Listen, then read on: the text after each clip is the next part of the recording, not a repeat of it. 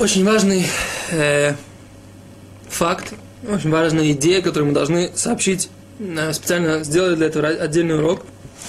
Это то, что мы говорили о том, что налить воду в муку запрещено по меньшинству мнений, но мы устражаем к этому мнению. Теперь так. А что будет, если мы не наливаем ни воду, ни вино и не масло, а наливаем, например, жир и майонез? Чем принципиальная разница? Принципиальная разница следующая. Дело в том, что мы говорим, что жир и майонез, они не проникают в, э,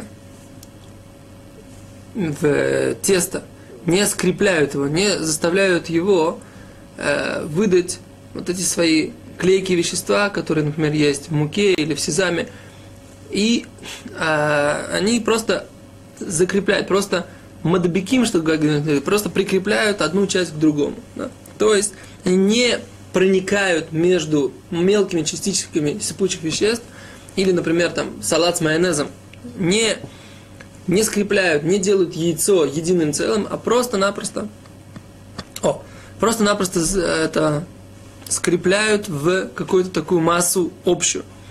И принципиальная идея заключается в том, что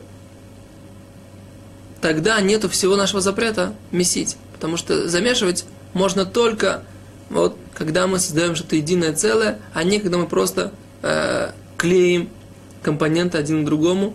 Это, может быть, э, если бы это было производное запрета шить, но шитья нет в еде, поэтому как бы нет тут и такого запрета. И поэтому все салаты, которые мы будем делать с майонезом, это будет можно. Э, вопрос, как бы, может быть, багибуль, да, то есть, как бы, можно будет насыпать воду, насыпать майонез, воду, не воду, а насыпать майонез в салат, налить, положить майонез в салат, а потом уже можно будет его перемешать измененным способом. Почему? За счет того, что когда мы его мешаем, да, измененным способом, в чем идея? Он сам не проникает, он недостаточно жидкий, да, вязкая жидкость, он сам не проникает. Но что?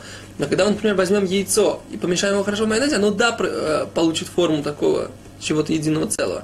То есть майонез не проникает, в отличие от воды. Поэтому даже по мнению, который говорит, что вливать запрещено уже Торой, майонез и, и жир, какой-то жидкий жир, который достаточно вязкий, мы его поставим в отдельную категорию, скажем, что его можно вливать в э, сыпучие и другие компоненты, а мешать тогда только измененным способом, как мы говорили, э, на про э, продольно поперечном.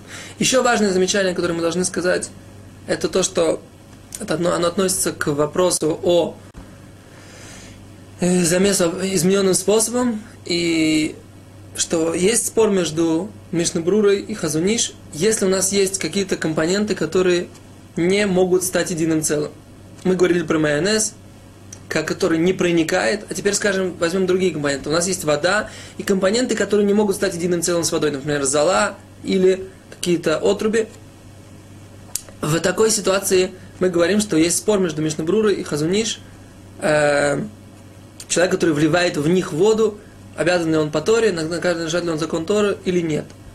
В, всякий раз, когда мы попадаем в эту ситуацию, встречаемся в ситуа- э, ситуации, когда у нас есть такие вещества, нужно спросить компетентного равина, потому что по их поводу не помогают те измененные способы, которые мы говорили на предыдущем уроке, э, по, по мнению Мишнабруры, постольку, поскольку сам, само вливание уже э, доводит их до максимально возможного состояния, вода уже попала в залу, и как бы в принципе, сколько бы я ни мешал, принципиально ничего не изменится, и только измененный способ помогает перемешивать, например, какие-то там тестовые компоненты, какие-то отруби, которые, да, могут заместиться с водой, а те отруби, например, которые не могут заместиться с водой, они опять же попадают под эту категорию вещи, которые не доходят до единого состояния, состояния единого целого, и поэтому в них мы говорим, что есть э, особая, это особая категория, и поэтому мы должны проконсультироваться каждый раз с компетентным раввином, в какой ситуации можно облегчить, как хазуниш, в какой ситуации мы обязаны устражать как Мишнабрура. По идее, мы должны устражать постоянно как Мишнабрура, но компетентный раввин может вам сказать, что есть ситуации, в которых можно облегчить как хазуниш. Итак, мы на этом уроке поговорили о двух исключениях. Еще раз мы говорим, что у нас есть компоненты, которые являются исключением с точки зрения э, как жидкости, есть компоненты, которые э, являются исключением как мука.